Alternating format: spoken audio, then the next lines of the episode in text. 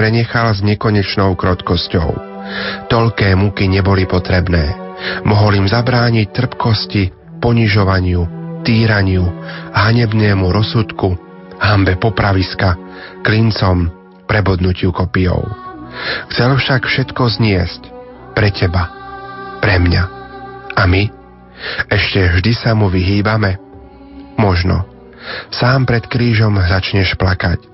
Vtedy nezadržaj slzy, ale usiluj sa, aby sa tvoj nárek zmenil na predsavzatie. Už nikdy Krista nezradiť a nesklamať.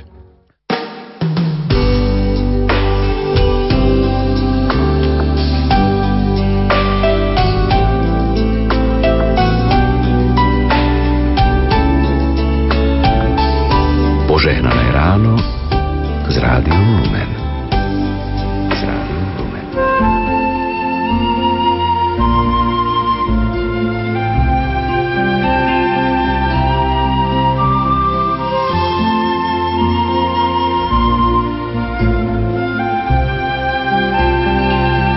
Ranné spojenie.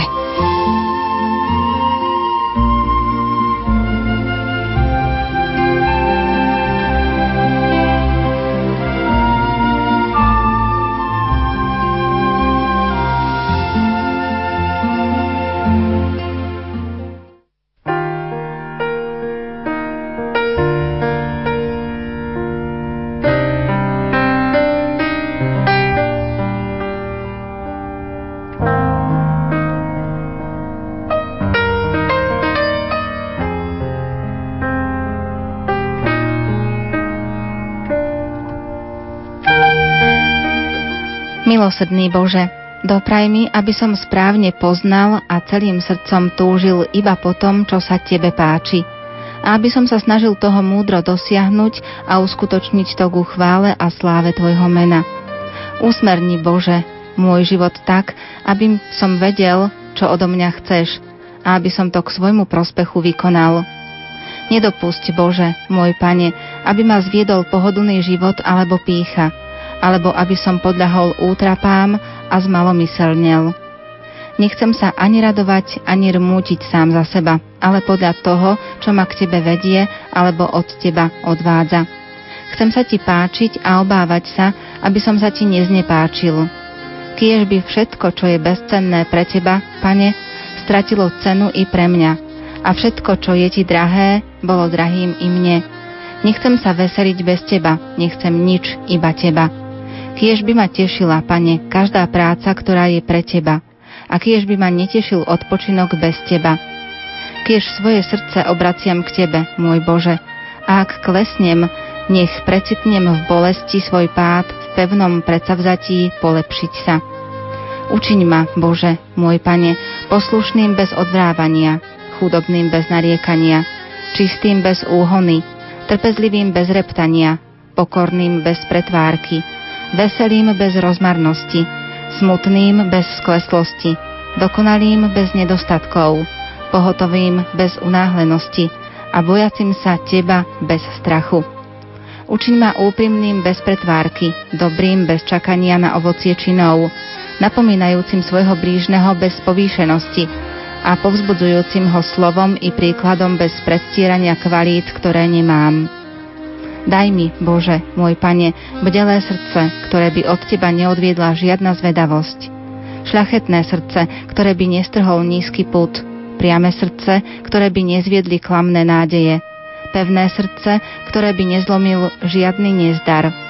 Slobodné srdce, ktoré by nepodmanili nečisté vášne. Daj mi, Bože, môj Pane, rozum, ktorým by som Ťa poznával, horlivosť, s ktorou by som Ťa hľadal, múdrosť, pomocou ktorej by som Ťa našiel, jednanie, ktoré by sa Ti páčilo, vytrvalosť, s ktorou by som na Teba verne čakal, a nádej, že k Tebe raz prídem. Trestaj ma za zlé skutky svojimi spravodlivými trestami, ale daj, aby som na ceste k Tebe užíval Tvoju dobrotivosť a nakoniec oplýval Tvojou milosťou v sláve svojej nebeskej vlasti. Nech sa tak stane, Bože, ktorý žiješ a kráľuješ na veky vekov.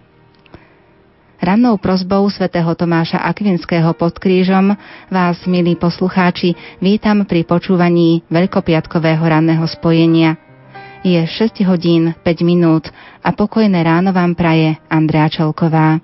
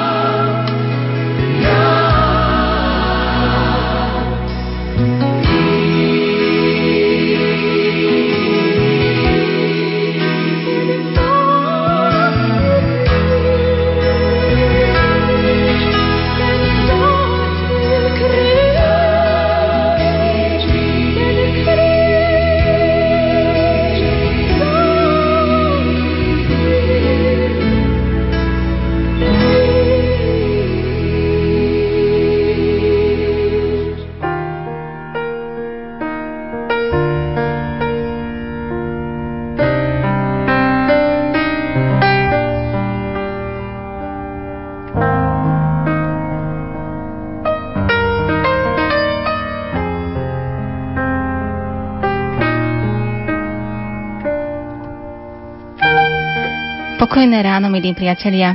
Veľký piatok je deň osobitne zasvetený spomienke Ježišovho utrpenia a smrti na kríži. Je to deň pôstu, pokánia a jediný deň roka, kedy sa neslávi eucharistická obeta.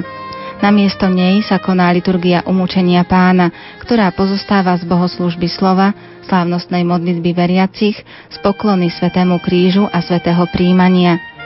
Ježišovu smrť nám pripomína aj liturgická farba, farba krvi. V V tento deň sa čítajú alebo spievajú pašie. Na deň utrpenia, ukrižovania a smrti Ježiša Krista je zamerané aj vysielanie Rádia Lumen. Ranné spojenie je tu pre vás do pol ôsmej. Dozviete sa predpoveď počasia, pridáme zamyslenia, pozveme vás na krížovú cestu ulicami Nitry a máme pripravené aj liturgické texty Veľkého piatka. O pol ôsmej sa začne priamy prenos modlitby matutína a ranných chvál z liturgie hodín z domu svätej Alžbety v Košiciach. Po skončení sa vám prihovorí Pavol Jurčaga a spolu s ním bude v štúdiu docent František Trstenský. V relácii Stabat Mater Dolorosa o desiatej hodine sa Ľuboš Hamaj porozpráva s matkami, ktorých duše i srdcia preniká meč bolesti. Ich synovia a dcéry sú pripútaní na lôžko, trpia nevyliečiteľnou chorobou, ale aj modernými chorobami dnešnej doby, závislosťami, nechuťou žiť. Relácia prinesie svedectvá matiek, ktoré prežívajú svoj život v bolesti, no napriek tomu pevne stoja pod krížom svojho dieťaťa. O jedenástej si môžete vypočuť reláciu Dania Tečkovej z roku dvetisícdeväť Kalvárie a krížové cesty na Slovensku. Na pravé poludnie sa pomodlíme žalm a vypočujeme si zamyslenie košického pomocného biskupa monsignora Stanislava Stolárika. trinásta hodina bude venovaná rozhlasovej hre Alojza Čobela, Čobeja, Ja Poncius Pilát. O štrnástej vám zo svoj príbeh vyrozpráva Janka s nádherným hlasom, ktorá sa po smrti svojich rodičov stará o svojho ťažko chorého brata.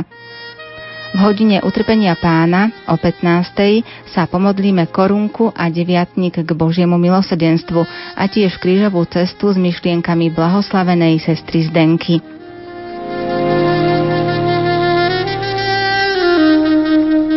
pätnásta hodina päťdesiatpäť minúta je začiatkom slávenia utrpenia a smrti Pána z katedrály svätého Emeráma v Nitre. Obrady koná pomocný biskup, generálny vikár, monsignor Marián Chovanec. Od sedemnástej hodiny tridsať minúty vám prinesieme reprízu relácie z roku dvetisícjedenásť Posilnený vierou.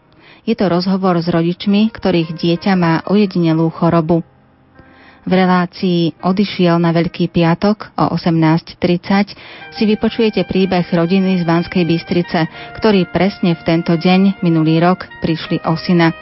Tragédia sa stala potom, čo si chlapec po návšteve kostola odbehol na futbalové ihrisko. O devätnástej hodine tridsaťpäť minúte sa pomodlíme bolestný rúženec a následne vešpery. O dvadsiatej hodine pätnástej minúte dostane priestor vysielanie Rádia Vatikán. Verný cirkvi, verný národu je názov relácie, v ktorej vám Ivo Novák od dvadsiatej hodiny tridsať minúty prinesie životný profil kňaza Michala Mrkvu.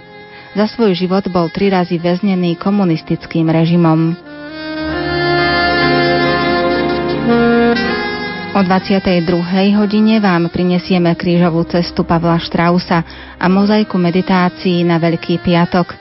dvadsiata tretia hodina bude venovaná spomienkam rehoľnej sestry na komunistické represálie proti zasveteným osobám.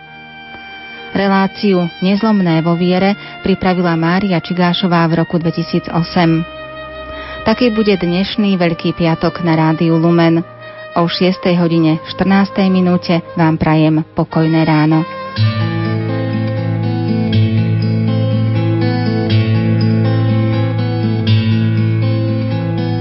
Ľudia ho videli, visel tam na kríži zničený bol. Vlastní ho zradili, priznať sa nechceli, on vedel, kto to bol. Pre ľudí vytrpel, pre ľudskú lakomosť niesol si kríž. Ľudia plakali, mocne ho prosili, odpusť Ježiš. On trpel len za nás a niesol sám kríž a padal s ním na kolená. On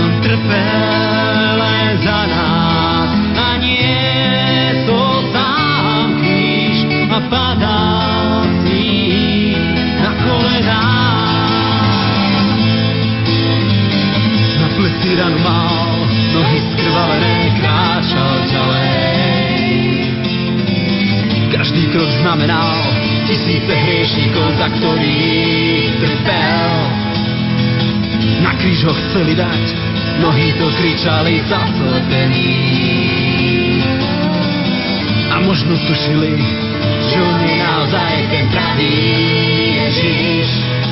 On trpel len za nás a nie to sám kríž a spadal s ním na kolená. On trpel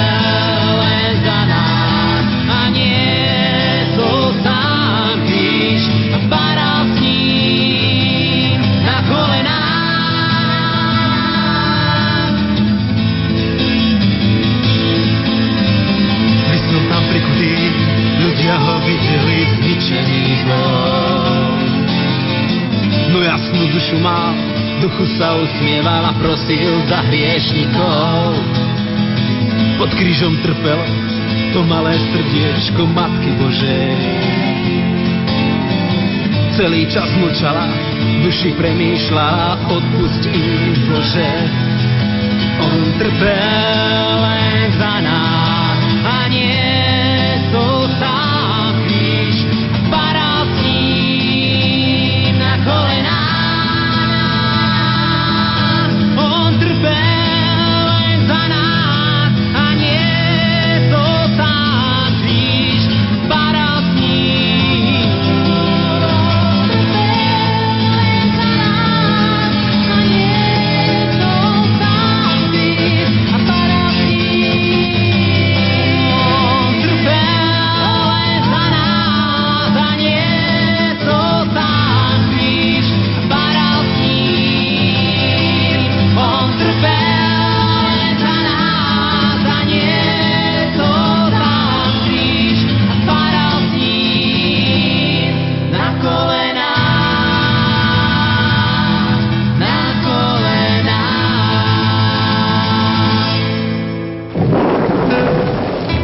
Počasie so Slovenským hydrometeorologickým ústavom.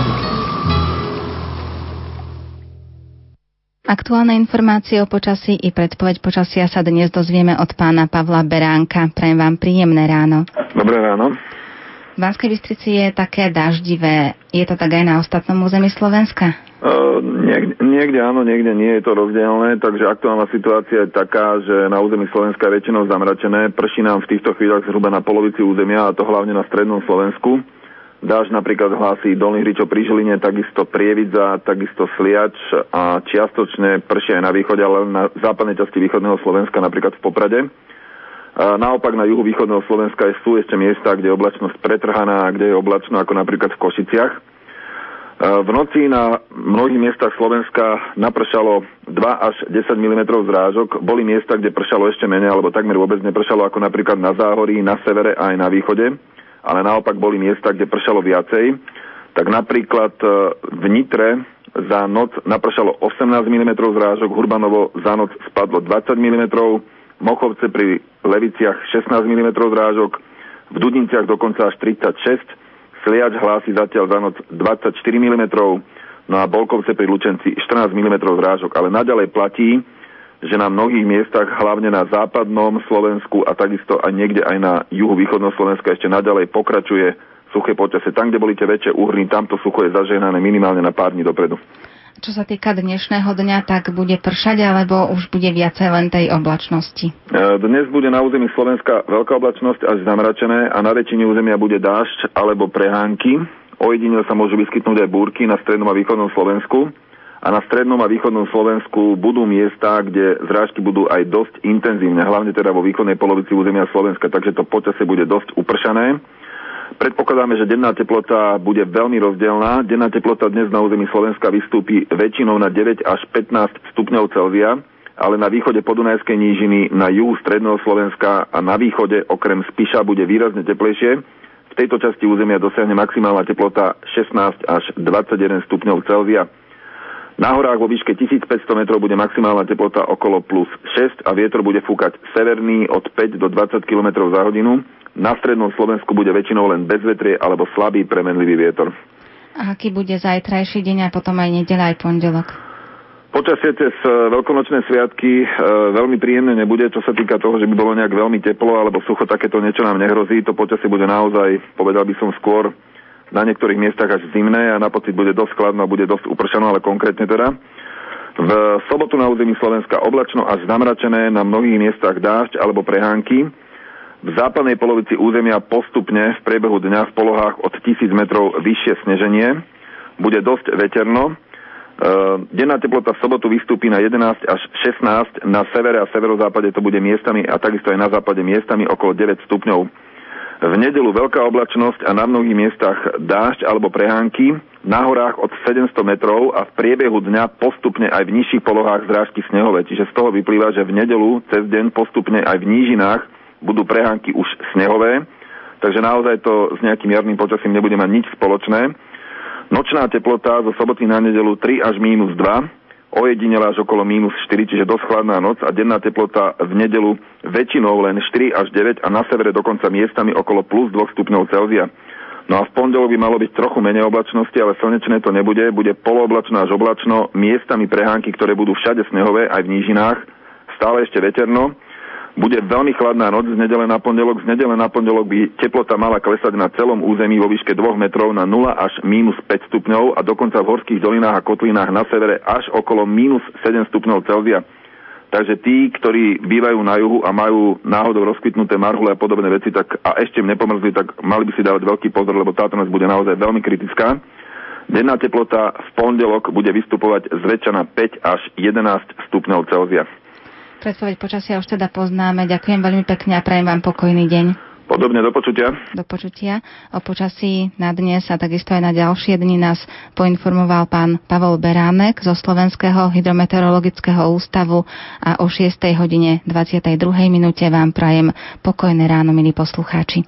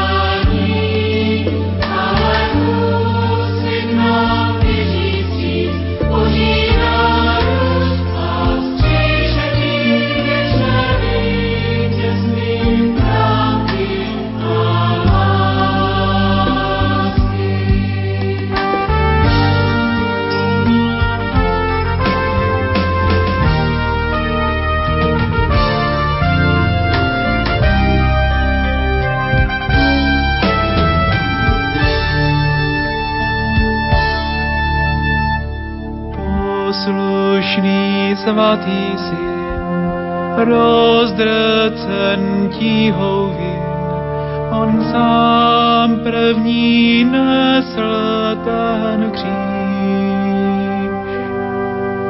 Nový vůz svět nám běží vstříc, Boží náruč a zkříšení věčné vítězství.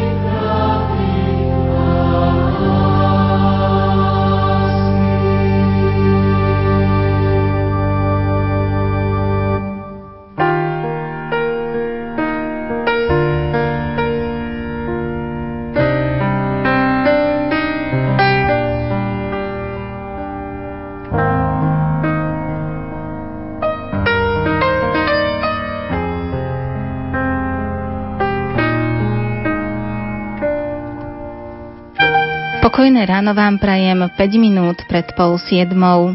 V Nitre bude dnes popoludní tradičná krížová cesta ulicami mesta. Organizujú ju pátri, verbisti spolu s miestnym rímskokatolíckym biskupstvom. U Nitranov je táto pobožnosť na Veľký piatok obľúbená a pravidelne sa jej zúčastňujú celé rodiny, mladí i starí. Krížová cesta ulicami Nitry na Veľký piatok chce veriacim priblížiť nadčasovosť Ježišovej cesty utrpenia aj pre našu dobu. Ježiš chce svojim krížom posväcovať našu každodennosť, hovorí nitriansky biskup William Judák. Je to veľmi hlboká symbolika, lebo pokiaľ konáme na posledných miestach krížovú cestu v chrámu, má to svoj význam samozrejme, ale pokiaľ ideme ulicami každodenného života okolo inštitúcií, ktoré sa bezprostredne proste netýkajú prežívania tých každodenných udalostí, tak má to nie len väčšiu symboliku, ale tak sa vlastne posvecuje aj naša každodennosť, pretože začíname pri krajskom súde, prechádzame okolo väznice, ideme okolo krajského úradu, nemocnice, okolo bytoviek, ale aj zábavných podnikov až na Nitrianskú kalváriu. A chceme samozrejme pri tej príležitosti aj prosiť za naše rodiny. A teraz konkrétna pozvánka na dnešné popoludnie. Nitriansky pomocný biskup Marián Chovanec.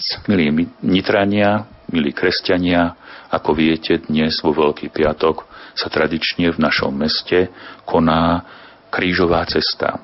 A tak vás všetkých srdečne pozývam, aby ste prišli o trinásť tridsať ku Krajskému súdu, kde začína prvé zastavenie a odtiaľ budeme sprevádzať a prechádzať krížovou cestou cez mesto až na Nitriansku kalváriu, kde zhruba o pätnástej hodine bude táto krížová cesta završená. Než naša spoluúčasť s utrpením Krista Pána prehlbí náš duchovný a kresťanský život a nech milosť Božieho vykupiteľa sa stáva pomocou pre nás v našom každodennom živote. Z Nitry pre Rádio Lumen Miroslav Liko. Thank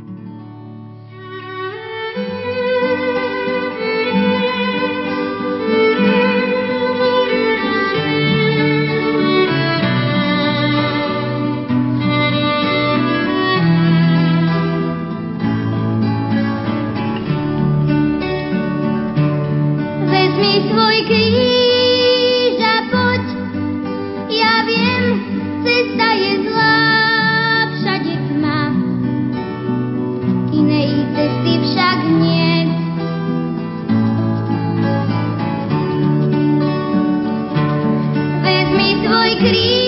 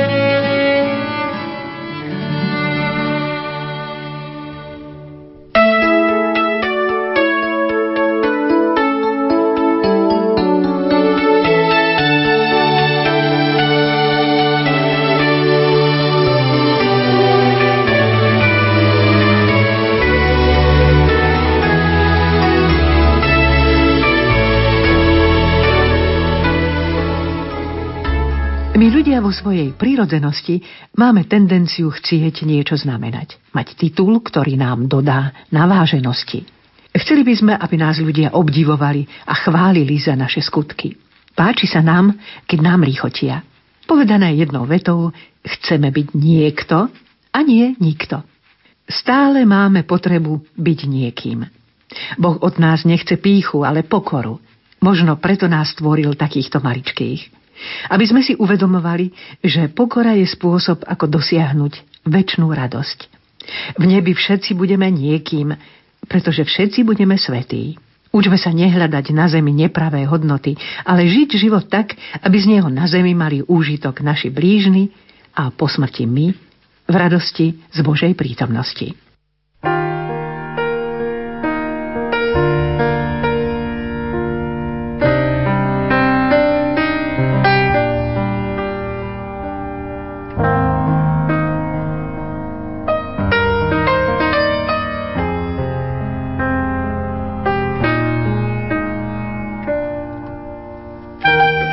Milí priatelia, odznelo zamyslenie z pera Martiny Slaninkovej, ktoré vám prečítala Hanna Makovická. Redakčne ho pripravil Jaroslav Fabian.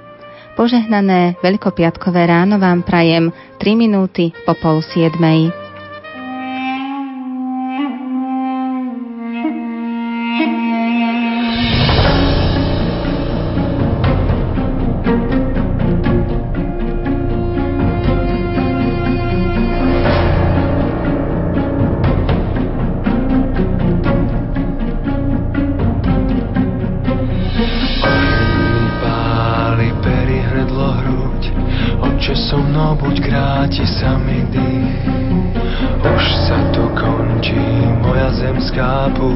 Nechcem zabudnúť ani na hriešných.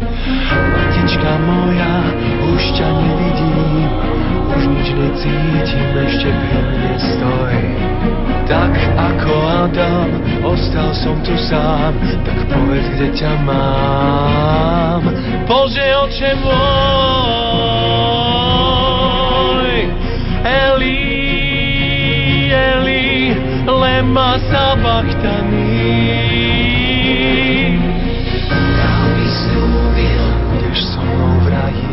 Keď sa smrť blížila a dochádzal dých, za bolesť, pot, urážky a sliny, za naše viny Otca odprosil. Otče, odpustím, lebo nevedia, čo činia. To Božie dielo je dokonané, čo mal Boh v pláne, to za sebou mám. Tebe odchádzam, Otče, príjmi ma, svojho ducha Tebe porúčam. Je dokonané,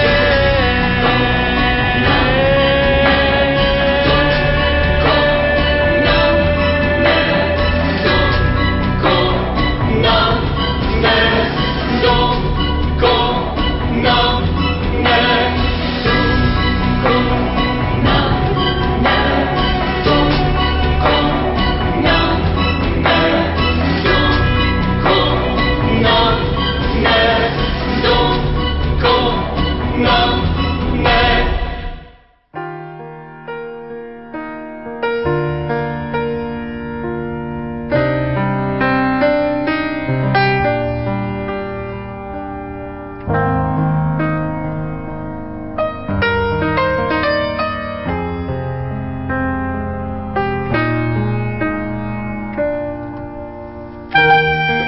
Pokojné veľkopiatkové ráno, milí poslucháči. O šiestej hodine tridsiatej šiestej minúte vám prinášame životopisy svätcov, ktorí sú v cirkevných kalendároch pri dátume šiesteho apríla. Slovo majú náboženskí redaktori, najskôr duchovný otec Jan Krupa a potom duchovný otec Jan Sabol.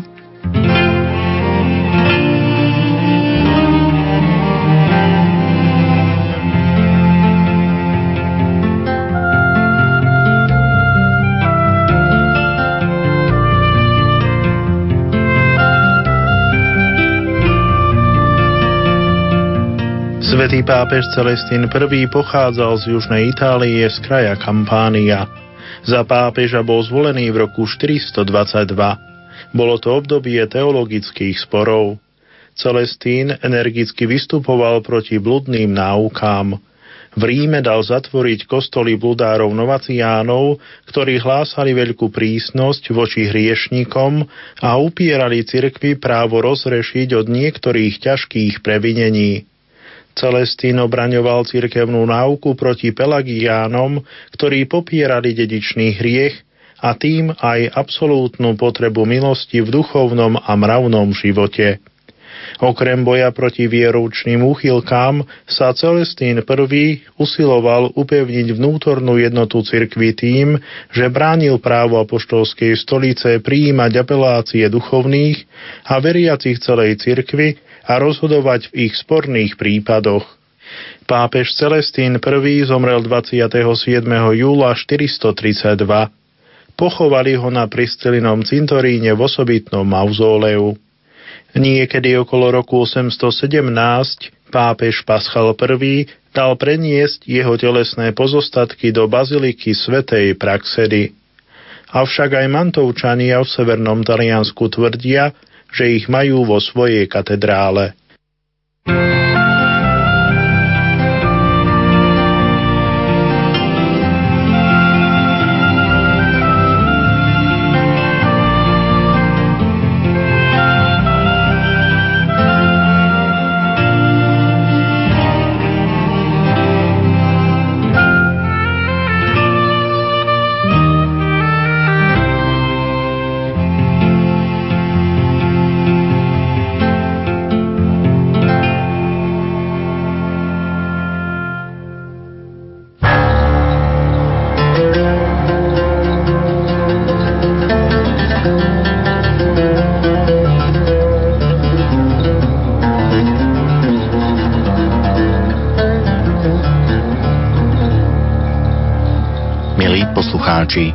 šiesteho apríla, v deň zosnutia Cyrilovho brata svätého Metoda, pamätá grécko-katolícka cirkev aj na konštantínopolského arcibiskupa Eutychia.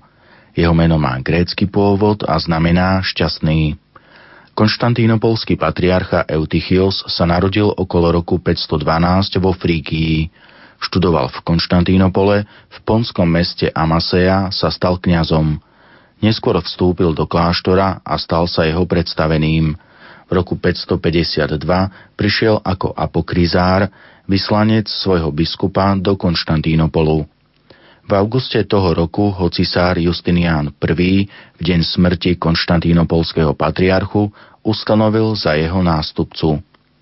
Cisár v snahe získať odlúčených monofizitov späť do cirkvi ešte v roku päťstoštyridsaťštyri vydal edikt, v ktorom odsúdil v troch kapitolách osobu a spisy Teodora z Mopsuestie, spisy Teodoreta z Kyros proti Cyrilovi a list Ibasa z Edesy Peržanovi Marisovi. Edikt vyvolal nepokoje známe ako spor o tri kapitoly. V ňom Eutychios už ako konštantínopolský patriarcha zohral významnú úlohu. Ako protivník antiochijskej teológie predsedal piatemu ekumenickému koncilu, ktorý do Konštantínopolu zvolal cisár Justinián I. Koncil v súlade s cisárovým ediktom odsúdil tri kapitoly a uzávery predchádzajúceho chalcedónskeho koncilu upresnil podľa náuky Cyrila. No monofizitov sa zjednotiť aj tak nepodarilo. Eutychios v roku päťstošesťdesiatdva vysvetil obnovený chrám svätej Sofie. Keď v roku päťstošesťdesiatpäť odmietol cisárov apartodoketizmus, mylné učenie vychádzajúce z monofizitizmu, ktoré tvrdilo, že Kristovo telo ostalo už pred jeho vzkriesením neporušené, cisár ho preto poslal do jeho bývalého kláštora v Amaseje do vyhnanstva. Keď v Konštantínopole zomrel patriarcha, cisár Justín druhý. po dvanásťročnom exile pozval v roku päťstosedemdesiatsedem Eutychia, aby sa tam po druhýkrát stal patriarchom. Konštantínopolský patriarcha Eutychios zomrel v roku päťstoosemdesiatdva.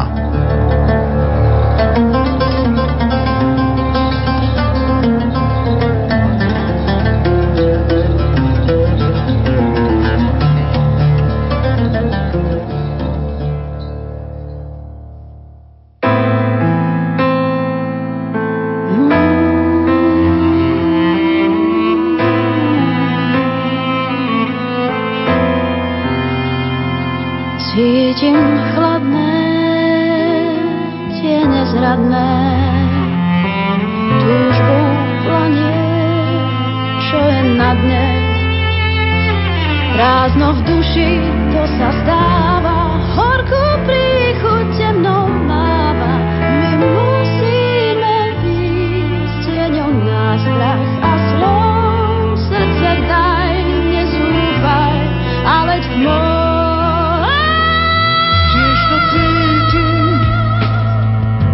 Sa bojím, sen sa chveje strachom mojím.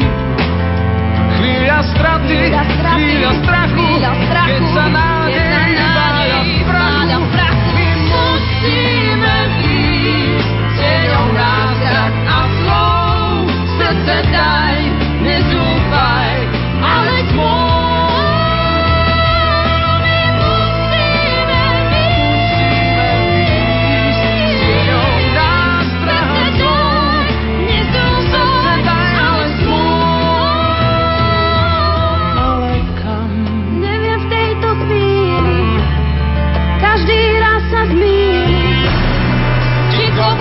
Šepká, nezostávaj sám.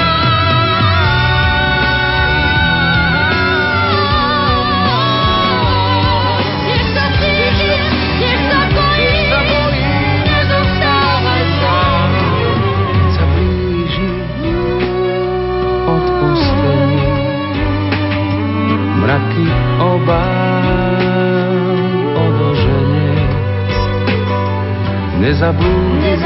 Ty si istý, keď sa niekto pevne istí, Bože, nech nás tvoj hlas vedie temnotou nás. Daj nám dar, zázrak správ, lásku vrát.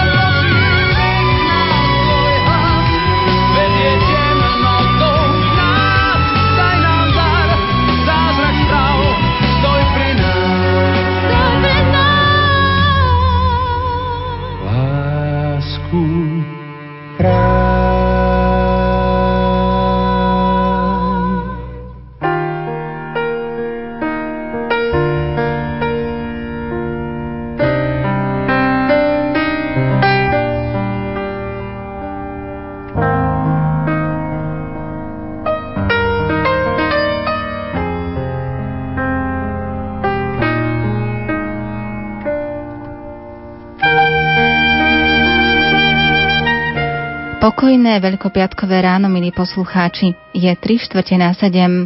Tradičné veľkonočné stretnutie v priestoroch Charitného domu svätej Alžbety na Bosákovej ulici v Košiciach sa konalo tento týždeň v stredu po predpoludním. Začalo sa svetou omšou celebrovanou dominikánskym kňazom Pátrom Hilarom. Po ňom nasledovalo pohostenie všetkých ľudí bez domova, ktorí v ten deň do nocľahárne prišli, teda nielen klientov jednotlivých zariadení arcidiecéznej charity. Podujatie nám priblížila vedúca Charitného domu Soma Sonia Hlaváčová. Koľko ľudí bez domova využilo túto vašu ponuku strednúť sa so spoločným stolom pred veľkonočným? Keďže vlastne zmenšené priestory máme v jedálni, klienti sa vystriedali v dvoch várkach, počítame, že približne prišlo okolo sto ľudí bez domova. Aká je teraz situácia podľa vás v Košiciach? Je obsadené vaše zariadenie? Klopú ďalší ľudia na vaše dvere? Myslím si, že situácia je napriek tomu, že zimy, mrazivé zimy teda už odišli, je dosť alarmujúca a napriek tomu, že naozaj teplota vystúpila a ľudia po minulé roky v tomto období už odchádzali a stiahovali sa do ulic. Situácia je taká, že máme každé jedno posledné miesto teda obsadené v zariadení a požiadali o túto službu prístrešia možno ďalší desiatí ľudia, ktorí čakajú, kedy ich budeme môcť v najbližších dňoch ubytovať. Keď si spomeniete na svoju mladosť, ako ste zvykli veľkú noc tráviť doma? Doma sme mali čaliačinu, sírec, koláč a klobasu, salanina, toto všetko bolo, vajíčka. A pásku sme chodili svetiť. Dobre bolo. Aj nejaké zvyky, také, že polievanie dievčat a tak bolo u vás? Áno, áno. A s vedrom bolo, bolo. A keď si sa skrýla, tak ťa našli aj pod postelou a ťa vyťahli a dávaj s vedrom oliali. Toto tam jedine tak bolo. Ako vy ste tu prežívali v tom zariadení pre ľudí bez domova celé to predveľkonočné obdobie? No nádherne, ako, pretože bylo o nás postarané, ako začíname pani vedúcu, pretože tady furt medzi nami, ako hej, sa snaží každému vyjsť, potom přes kuchárečky, sociálni pracovníky, ako, aby bylo všetko tip-top. Tak napríklad dneska sme mieli to posazenie, je to úplne, jak, nedá sa to opísať, ako, že my sme cudzí ľudia a že nám dokázali všechno tak krásne zabezpečiť. Bezpečiť po všech stránkach, že každý mal to svoje, doskal to svoje, bylo to dané od srdca. To si cením, ako ja, stará žena, si to veľmi cením. Vy ste spomínali, že ste mali aj modlitbu ruženca počas tých štyridsať dní tu, v tomto zariadení? Sama, ako ja som celná katolička, ako tak ja i ráno, než vyjdu vonku, ja sa pomodlím. A večer pred spaním za všetky sociálne pracovníky, za charitu, ako proste, a potom za mne, že aby som ešte mohla chodiť. Charitný dom svätej Alžbety arcidiecéznej charity v Košiciach sa nachádza v mestskej časti Staré mesto a taktiež aj najviac ľudí bez domova sa zdržuje práve tu. Na predveľkonočnom stretnutí preto nechýbal ani zástupca starostu Jan Bílek, ktorý spolu s miestnymi poslancami intenzívne spolupracujú s charitou na riešení problematiky bezdomovectva. Keď trebalo niekedy vypomôcť aj s údržbou a prístupovou cestou, takže jednak aj poslanci mestskej časti túto lokalitu alebo práve toto zariadenie navštevujú, si myslím, pravidelne. A táto zima bola mimoriadne mrazivá. Jednak mrazivá, jednak sme mali problémy aj s prístupovou cestou, ktorú takisto poslanec mestského zastupiteľstva pán Oto Brixis zabezpečil odhrn, aby tu vôbec mohli prísť. Jednak aj zabezpečiť stravu a podobné veci. Bol tu problém aj so sanitkou, takže toto sme riešili. Teraz som tu bol pozvaný s tým, že majú tu posedenie, takže som sa prišiel sem jednak ukázať, jednak pozrieť, v akom stave to je, a nehovoriac o tom, že máme pripravené niektoré projekty a sú tu predstavenými pracovníci, ktorí budú pracovať priamo v teréne, ktorých som chcel aj sám osobne spoznať, nakoľko sa budeme zrejme stretávať v našej mestskej časti.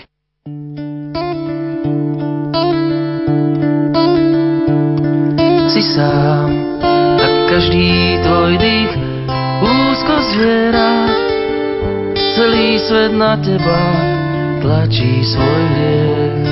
Si sám a kalich plný horkosti zlieva, v sebe to všetko, čo nevládzeš niesť.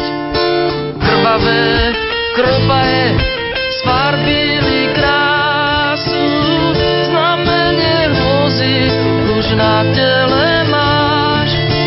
Človek je slabý,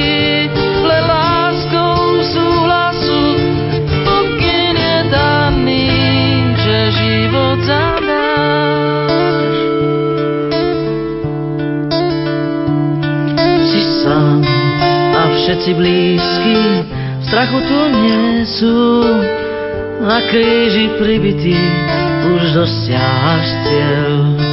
Si sám, otec Mať i Jan tiež bolesť nesú, aj otca nie je to, čo vždy s tebou byl. Krvavé kropaje sfarbili krásu, znamenie hrôzy už na tele máš. Človek je slabý, len láskou súhlasu, pokým je daný, že život zandáš.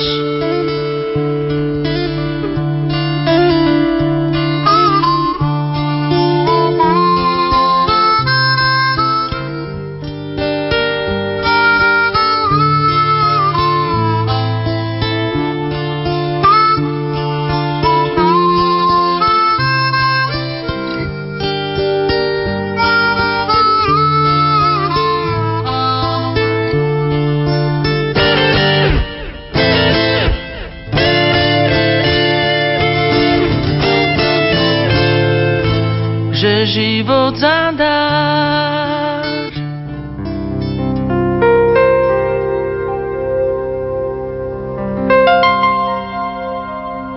Nechajme preniknúť svoje srdcia Kristovým utrpením. Veľký piatok s Rádiom Lumen.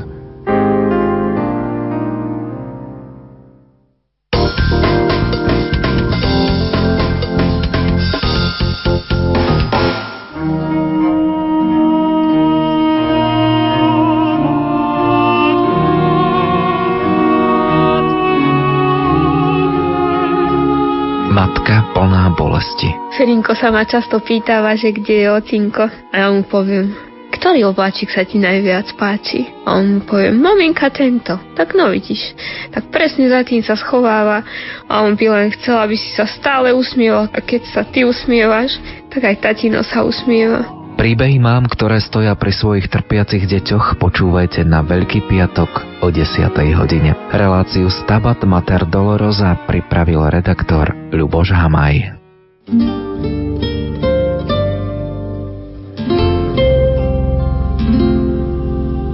Má len dvadsaťosem rokov a už odprevadila na večnosť oboch svojich rodičov.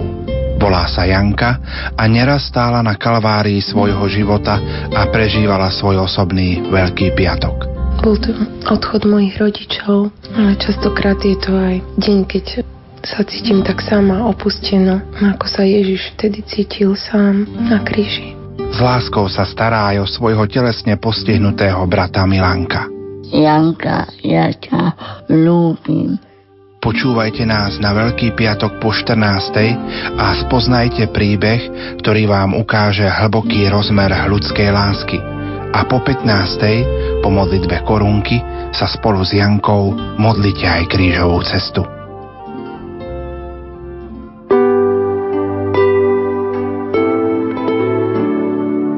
S Martou a Mariánom sa život nemaznal. Ja už som bola úplne na dne. Zo dňa na deň som mohla zomrieť. Môj otec bol silný alkoholik a je. Prišiel opitý domov, bil mamu, bil nás. Boli na dne, ale Boh im pomohol vstať a ísť ďalej životom. Kamarátka mi poradila sestry matky Terezy. Tam som spoznala život, vieru. Ma odviezlo na Svetú Luizu de Marilla. Tam som sa stretol jedného ošetrovateľa, ktorý mi ukázal, že čo je to Boh. Počúvajte v sobotu o sedemnástej na Rádiu Lumen.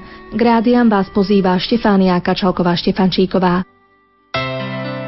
Ticho sa vnárame do zázračnosti veľkonočného rána. Z mŕtvych vstal, jak predpovedal. Aleluja. S úsmevom na perách duše nesieme víťazný paškál, aby nás zaplavila jeho žiara a oteplil nás jeho oheň. Aby sa prelial do nás, do živých útrop a stal sa živlom. Vypočujte si veľkonočné meditácie z tvorby Teodora Krišku, Michala Chudu a Jána Harantu v nedeľu o trinástej.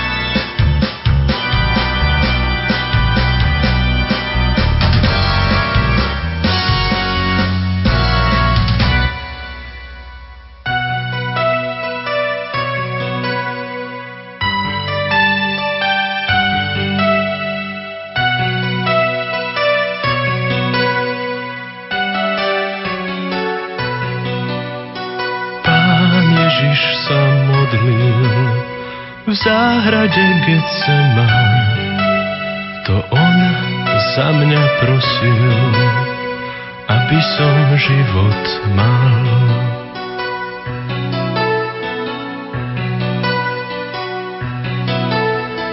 Pán Ježiš sa modlil v záhrade Getsemán, to on za mňa prosil, aby som život mal.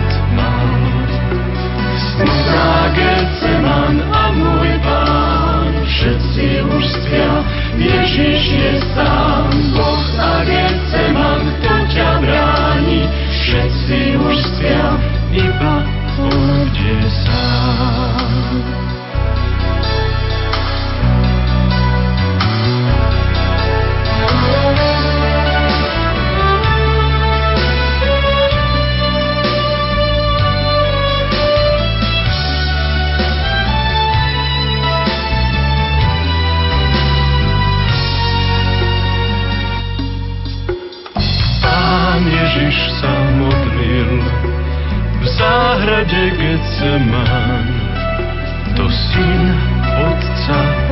žil, aby som život mal.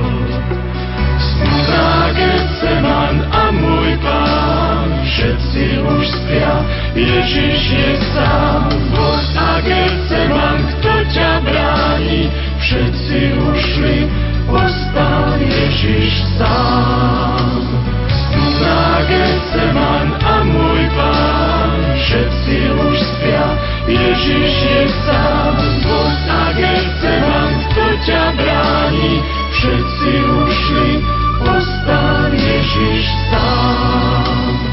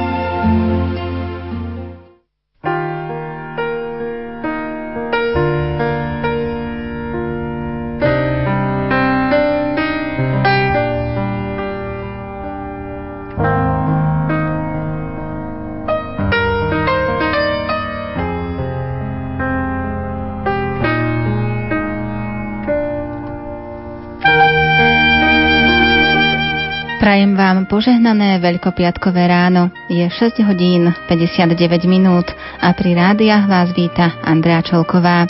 V nasledujúcich minútach vám prinášame rubriku Choďte a hlásajte. V nej odznejú liturgické čítania dnešných obradov. Nech sa vám príjemne počúva.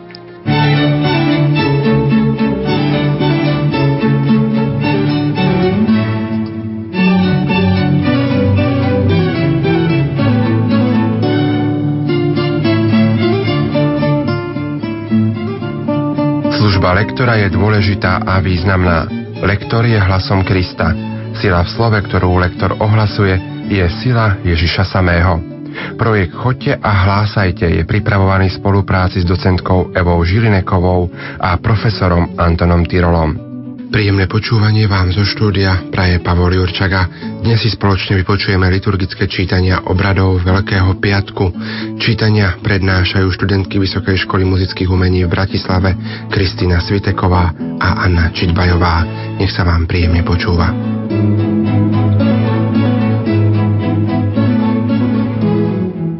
Témou prvého čítania veľkopiatočnej liturgie je štvrtá pieseň o Pánovom služobníkovi. V Izaiášovom proroctve sa nachádzajú celkové štyri zvláštne texty s touto témou. V dejinách výkladu písma už zaznelo množstvo komentárov k týmto textom, nad ktorými treba konštatovať, že najuspokojivejší výklad je ten, ktorý sa vzťahuje na Ježiša Krista ako na Mesiáša, ktorého predpovedal Izaiáš a ostatní proroci. Štvrtá pieseň je hlbokou a dojímavou meditáciou autora o nesmiernom utrpení služobníka, ktorý je nevinný, ale prijíma zástupné utrpenie za hriešnikov. Čítanie z knihy proroka Izaiáša. Boh hovorí: Hľa, môj služobník bude úspešný, bude povýšený, vyzdvihnutý a veľmi slávny.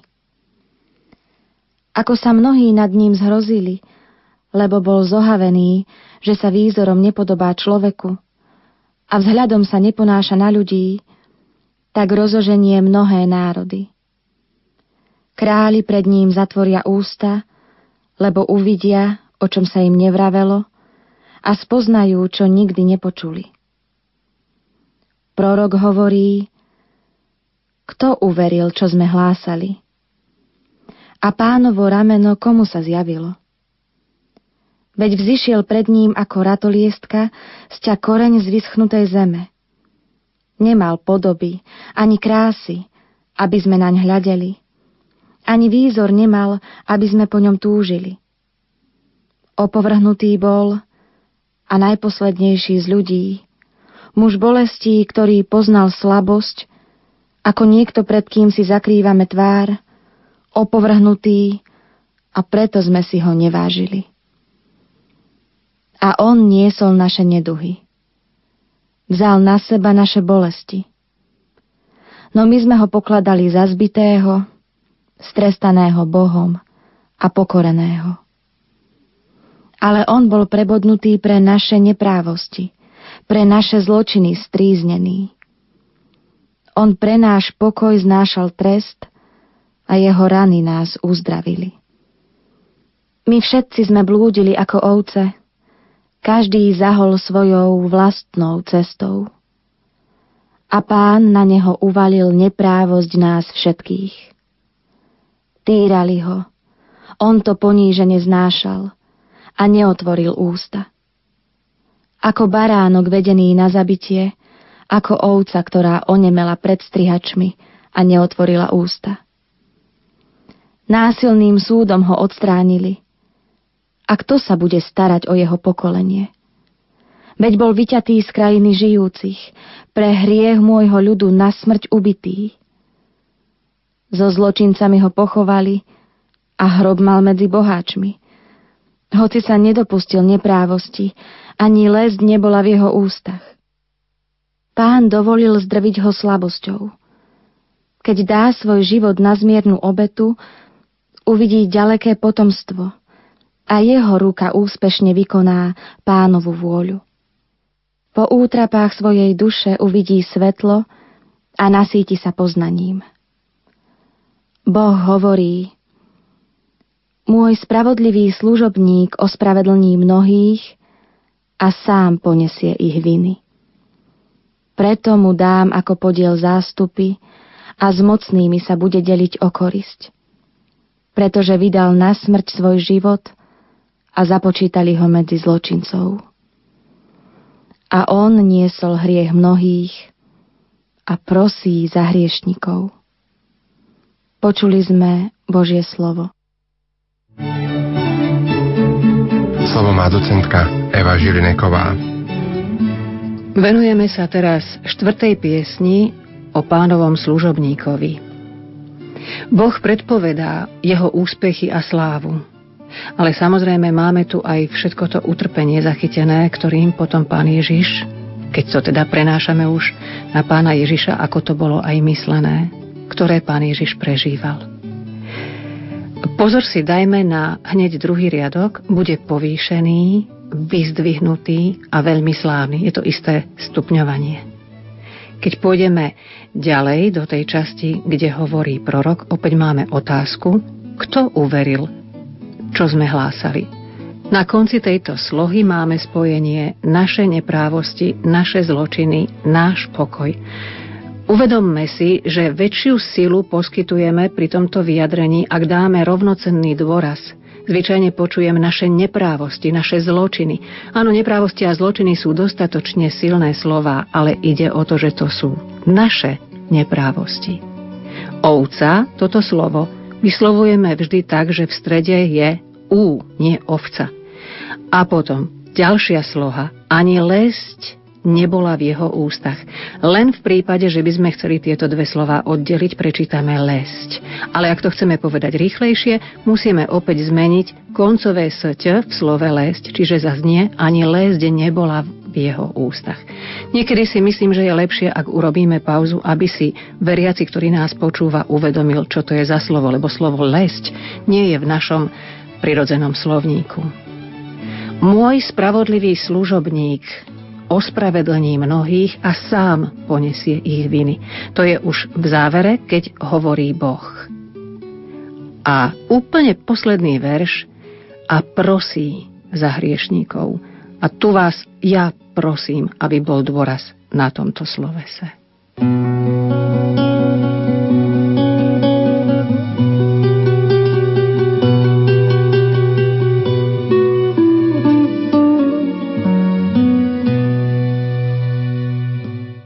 Názov žalmu tridsaťjeden, z ktorého je tento mezispev, je dôverná modlitba v súžení.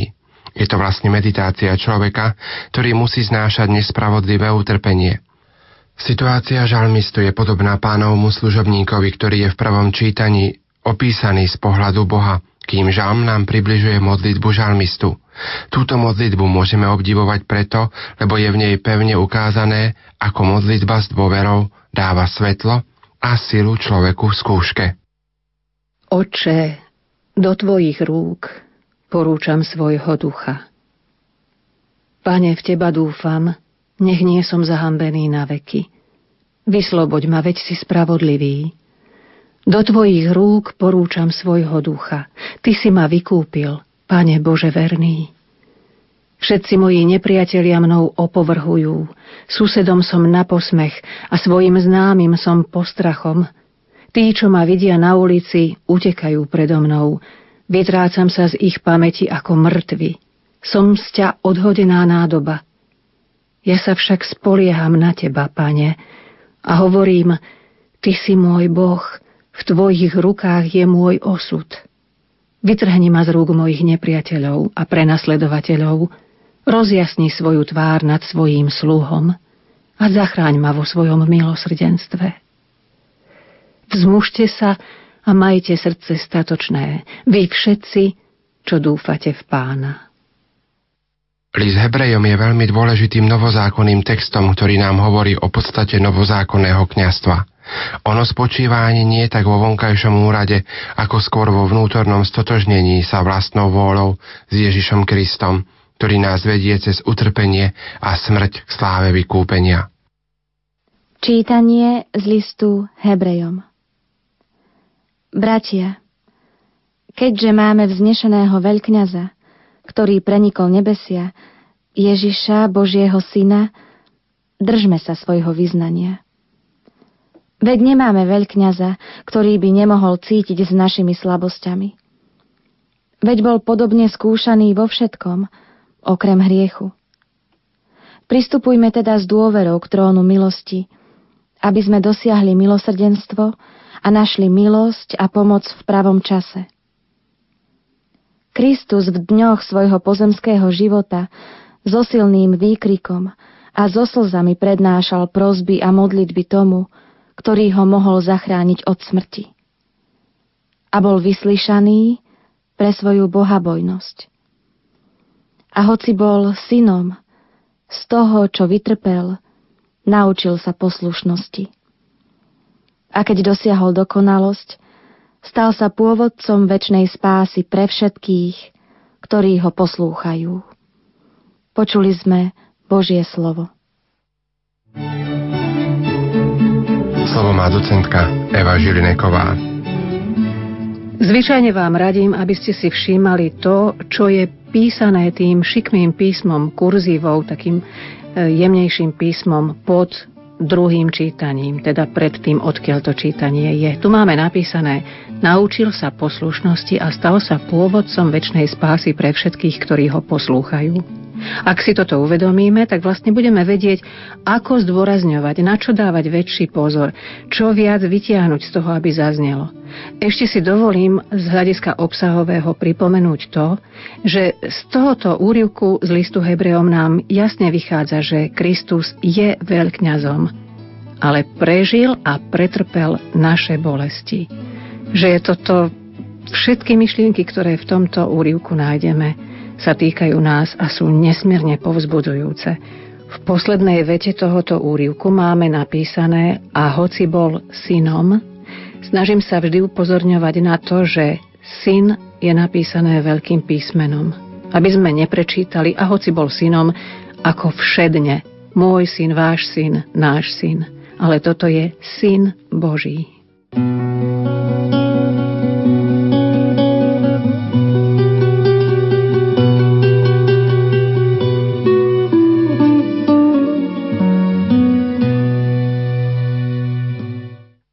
Veľký piatok sa čítajú Jánove pašie, opis utrpenia a smrti Ježiša Krista. Opis umúčenia Pána podľa Jána vyznieva ako opis cesty kríža, ktorej žiari cesta slávy. Evanjelista sa podľa autorov sústreďuje len na niektoré detaily. Ježiš král, ja som, veľkonočný baránok, prítomnosť matky pod krížom. A niektoré zas vynecháva, potenie sa krvou, Judášov bosk, posmech spod kríža. Celý opis umúčenia sa delí na päť veľkých scén. Ježiš a jeho odporcovia v Getsemanskej záhrade, Ježiš pred Anášom, Ježiš pred Pilátom, Ježišov kríž a pochovanie. Umúčenie nášho pána Ježiša Krista podľa Jána. Ježiš vyšiel so svojimi učeníkmi za potok Cedron. Tam bola záhrada. Vošiel do nej on i jeho učeníci. O tom mieste však vedel aj jeho zradca Judáš, lebo Ježiš sa tam často schádzal so svojimi učeníkmi. Judáš vzal kohortu a sluhov od veľkňazov a farizejov a prišiel ta s lampášmi, fakľami a zbraňami. Ale Ježiš, keďže vedel všetko, čo malo na ňo prísť, popodišiel a opýtal sa ich: "Koho hľadáte?" Odpovedali mu: "Ježiša Nazaretského." Povedal im: "Ja som." Bol s nimi aj zradca Judáš. Ako im povedal "ja som", cúvli a popadali na zem. Znova sa ich teda opýtal: "Koho hľadáte?" Oni povedali: "Ježiša Nazaretského." Ježiš odvetil: "Povedal som vám, ja som. Keď teda mňa hľadáte, týchto nechajte odísť." Tak sa malo splniť slovo, ktoré povedal: "Z tých, ktorých si mi dal, nestratil som ani jedného." Šimon Peter mal meč, vytasil ho, zasiahol ním veľkňazovho sluhu a odťal mu pravé ucho. Sluha sa volal Malchus, ale Ježiš Petrovi povedal: "Schovaj meč do pošvy. A zdá nemám piť kalich, ktorý mi dal otec?" Kohorta, veliteľ a židovskí sluhovia Ježiša chytili, zviazali ho a priviedli najprv k Annášovi, bol totiž tesťom Kajfáša, ktorý bol veľkňazom toho roka. A bol to Kajfáš, čo poradil Židom: je lepšie, ak zomrie jeden človek za ľud. Za Ježišom šiel Šimon Peter a iný učeník. Ten učeník sa poznal s veľkňazom a vošiel s Ježišom do veľkňazovho dvora. Peter však ostal vonku pri dverách. Potom ten druhý učeník, čo sa poznal s veľkňazom, vyšiel, prehovoril s vrátničkou a voviedol ta Petra. Tu vrátnička povedala Petrovi: "Nie si aj ty z učeníkov toho človeka?" On vravel: "Nie som." Stáli tam sluhovia a strážnici, ktorí si rozložili oheň, lebo bolo chladno, a zohrievali sa. S nimi stál aj Peter a zohrieval sa. Veľkňaz sa vypytoval Ježiša na jeho učeníkov a na jeho učenie. Ježiš mu odpovedal: "Ja som verejne hovoril svetu. Vždy som učil v synagóge a v chráme, kde sa schádzajú všetci Židia, a nič som nehovoril tajne. Prečo sa pýtaš mňa? Opýtaj sa tých, ktorí počuli, čo som im hovoril. Oni vedia, čo som hovoril." Ako to povedal, jeden zo sluhov, čo tam stál, udrel Ježiša po tvári a povedal: "Tak odpovedáš veľkňazovi?" Ježiš mu odvetil: "Ak som zle povedal, dokáž, čo bolo zlé. Ale ak dobre, prečo ma biješ?" A tak ho Annáš, zviazaného, poslal k veľkňazovi Kajfášovi. Šimon Peter tam stál a zohrieval sa. I pýtali sa ho: "Nie si aj ty z jeho učeníkov?" On zaprel: "Nie som." Jeden z veľkňazových sluhov, príbuzný toho, ktorému Peter odťal ucho, vravel: "A nevidel som ťa s ním v záhrade?" Peter znova zaprel. A v tom zaspieval kohút. Od Kajfáša viedli Ježiša do vládnej budovy. Bolo už ráno. Ale oni do vládnej budovy nevošli, aby sa nepoškvrnili a mohli jesť veľkonočného baránka. Preto vyšiel von za nimi Pilát a opýtal sa: "Akú žalobu podávate proti tomuto človeku?" Odpovedali mu: "Keby tento nebol zločinec, neboli by sme ti ho vydali." Pilát im povedal: "Vezmite si ho a súďte podľa svojho zákona." Židia mu odpovedali: "My nesmieme nikoho usmrtiť." Tak sa malo splniť Ježišovo slovo, ktorým naznačil, akou smrťou zomrie. Pilát opäť vošiel do vládnej budovy, predvolal si Ježiša a spýtal sa ho: Si židovský kráľ? Ježiš odpovedal: Hovoríš to sám od seba, alebo ti to iní povedali o mne?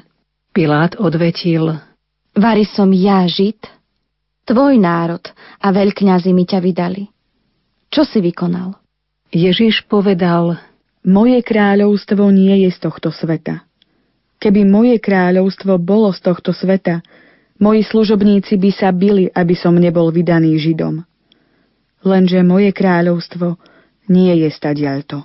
Pilát mu povedal: Tak predsa si kráľ? Ježiš odpovedal: Sám hovoríš, že som kráľ. Ja som sa na to narodil a na to som prišiel na svet, aby som vydal svedectvo pravde. Každý, kto je z pravdy, počúva môj hlas. Pilát mu povedal: Čo je pravda? Ako to povedal, znova vyšiel k Židom a vravel im: Ja na ňom nenachádzam nijakú vinu. Je však u vás zvykom, že vám na Veľkú noc prepúšťam jedného väzňa. Chcete teda, aby som vám prepustil židovského kráľa? Oni znova kričali: Toho nie, ale Barabáša. A Barabáš bol zbojník. Vtedy Pilát Ježiša vzal a dal ho zbičovať. Vojaci uplietli strni a korunu, položili mu ju na hlavu a odeli ho do purpurového plášťa. Prichádzali k nemu a hovorili: Buď pozdravený, židovský kráľ. A bili ho po tvári. Pilát znova vyšiel a povedal im: Pozrite, privádzam vám ho von, aby ste vedeli, že na ňom nejakú vinu nenachádzam. Ježiš vyšiel von s trňovou korunou a v purpurovom plášti. Pilát im povedal: Hľa, človek. Len čo ho zazreli veľkňazi a ich sluhovia, kričali: Ukrižuj, ukrižuj ho.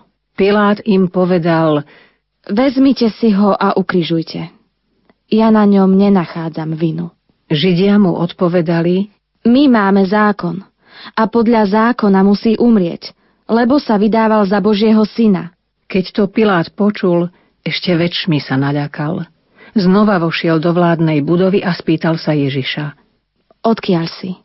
Ale Ježiš mu neodpovedal. Pilát sa ho spýtal: So mnou sa nechceš rozprávať? Nevieš, že mám moc prepustiť ťa a moc ukrižovať ťa?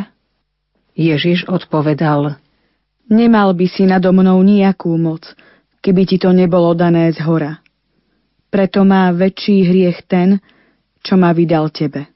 Od tej chvíle sa Pilát usiloval prepustiť ho, ale Židia kričali: Ak ho prepustíš, nie si priateľom cisára.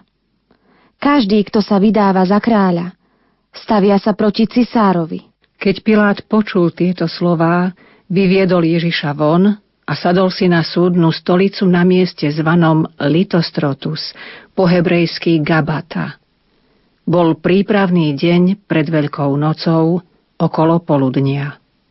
Tu povedal Židom: Hľa, váš kráľ. Ale oni kričali: Preč s ním, preč s ním, ukrižuj ho. Pilát im povedal: Vášho kráľa mám ukrižovať? Veľkňazi odpovedali: Nemáme kráľa, iba cisára. Tak im ho teda vydal, aby ho ukrižovali. A oni prevzali Ježiša. Sám si niesol kríž a vyšiel na miesto, ktoré sa volá Lebka, po hebrejsky Golgota. Tam ho ukrižovali a s ním iných dvoch z jednej i druhej strany, Ježiša v prostriedku. Pilát vyhotovil aj nápis a pripevnil ho na kríž. Bolo tam napísané: Ježiš Nazarecký, židovský kráľ. Tento nápis čítalo mnoho Židov, lebo miesto, kde Ježiša ukrižovali, bolo blízko mesta a bol napísaný po hebrejsky, latinsky a grécky. Židovskí veľkňazi povedali Pilátovi: Nepíš židovský kráľ, ale on povedal: Som židovský kráľ. Pilát odpovedal: Čo som napísal, to som napísal.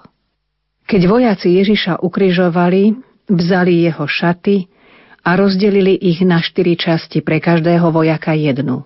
Vzali aj spodný odev, ale tento odev bol nezošívaný, odhora v celku utkaný. Preto si medzi sebou povedali: netrhajme ho, ale losujme oň, čí bude. Aby sa splnilo písmo, rozdelili si moje šaty a o môj odev hodili lós. A vojaci to tak urobili. Pri Ježišovom kríži stála jeho matka, sestra jeho matky Mária Kleopasova a Mária Magdaléna. Keď Ježiš uzrel matku a pri nej učeníka, ktorého miloval, povedal matke: žena, hľa, tvoj syn. Potom povedal učeníkovi: hľa, tvoja matka. A od tej hodiny si ju učeník vzal k sebe. Potom Ježiš vo vedomí, že je už všetko dokonané, povedal, aby sa splnilo písmo: žij s ním. Bola tam nádoba plná octu. Nastokli teda na izop špongiu naplnenú octom a podali mu ju k ústam. Keď Ježiš okúsil ocot, povedal: je dokonané. Naklonil hlavu a odovzdal ducha. Keďže bol prípravný deň, Židia požiadali Piláta, aby ukrižovaným polámali nohy a sňali ich, aby nezostali telá na kríži cez sobotu, lebo v tú sobotu bol veľký sviatok.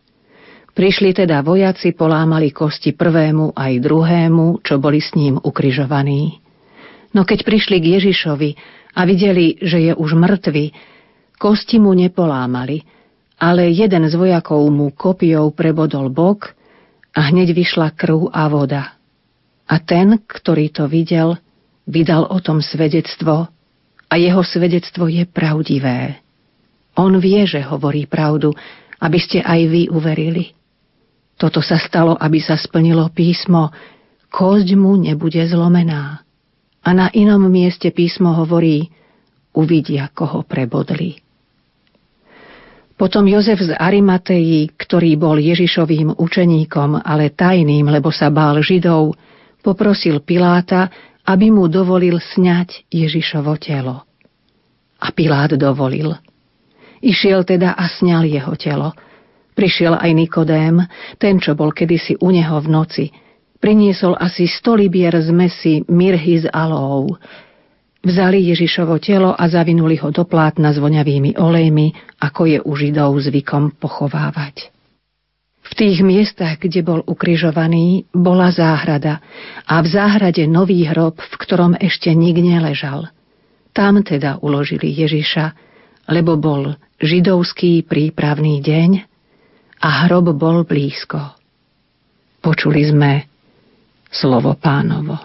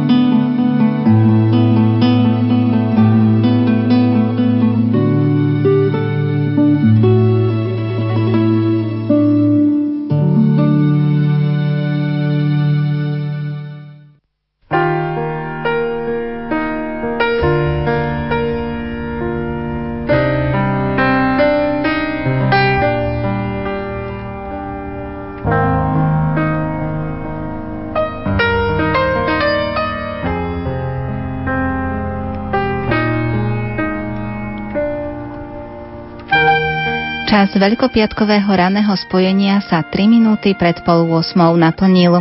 Hudbu do dnešného ranného vysielania vyberala Diana Rauchová a prihovárala sa vám Andrea Čelková. Prajem vám pokojné prežitie Veľkého piatka.